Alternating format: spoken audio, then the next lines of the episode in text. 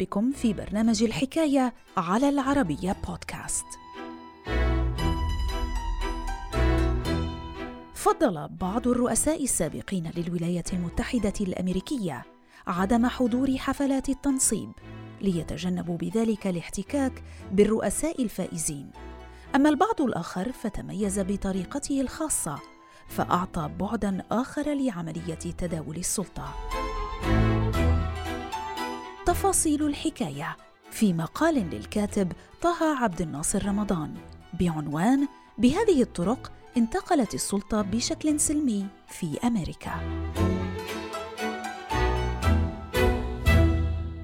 الحكاية على مدار قرون مثلت عملية الانتقال السلمي للسلطة أحد أهم سمات الديمقراطية الأمريكية.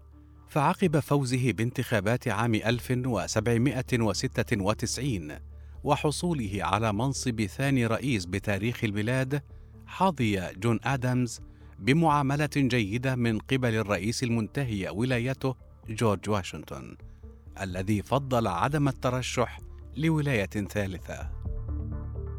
وعقب نهاية مراسم تنصيب الرئيس الجديد زار جورج واشنطن جون ادمز فهنأه بالفوز وتمنى له حظا موفقا في إدارة شؤون البلاد خلال الفترة القادمة.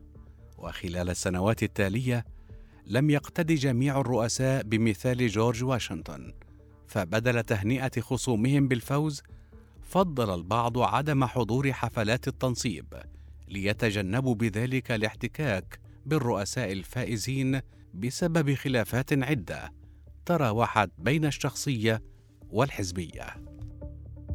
وخلال عام 1800 خسر المرشح الفيدرالي جون آدمز المنتمي للانتخابات الرئاسية لصالح خصمه وعدوه اللدود توماس جيفرسون المنتمي للحزب الجمهوري الديمقراطي.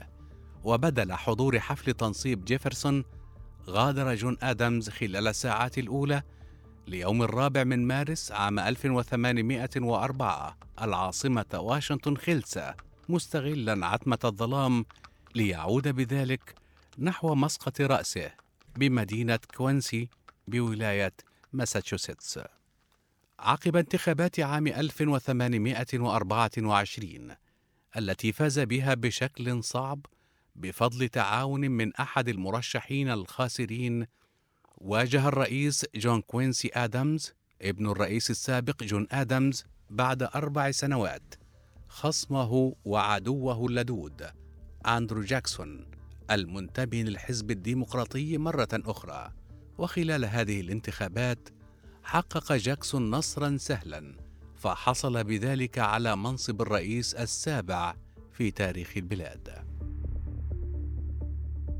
وخلال حفلة التنصيب فضل جون كوينسي آدمز الاقتداء بأبيه جون آدمز عام 1800 فغادر العاصمة بشكل مبكر رافضا بذلك لقاء أندرو جاكسون الذي توافد عليه نحو عشرين ألف شخص لتهنئته بمنصبه الجديد.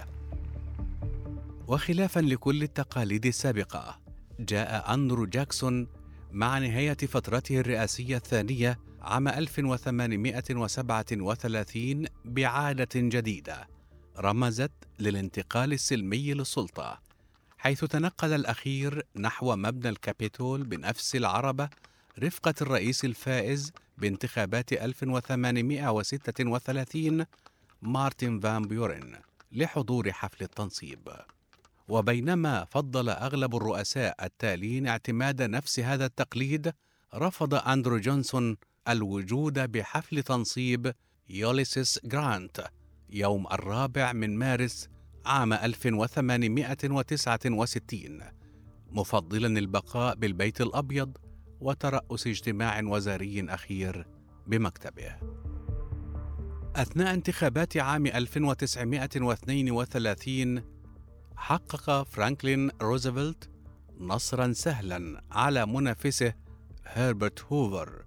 في خضم فترة شهدت خلالها البلاد أزمة اقتصادية خانقة، وعقب انتصاره في الانتخابات، رفض روزفلت التعاون مع إدارة الرئيس هيربرت هوفر لمجابهة الأزمة الاقتصادية، مؤكدا أن ذلك قد ينهي حل الصفقة الجديدة New Deal المقترح من قبل أن يبدأ، ليتسبب بذلك في حالة من التوتر مع الرئيس المنتهي ولايته.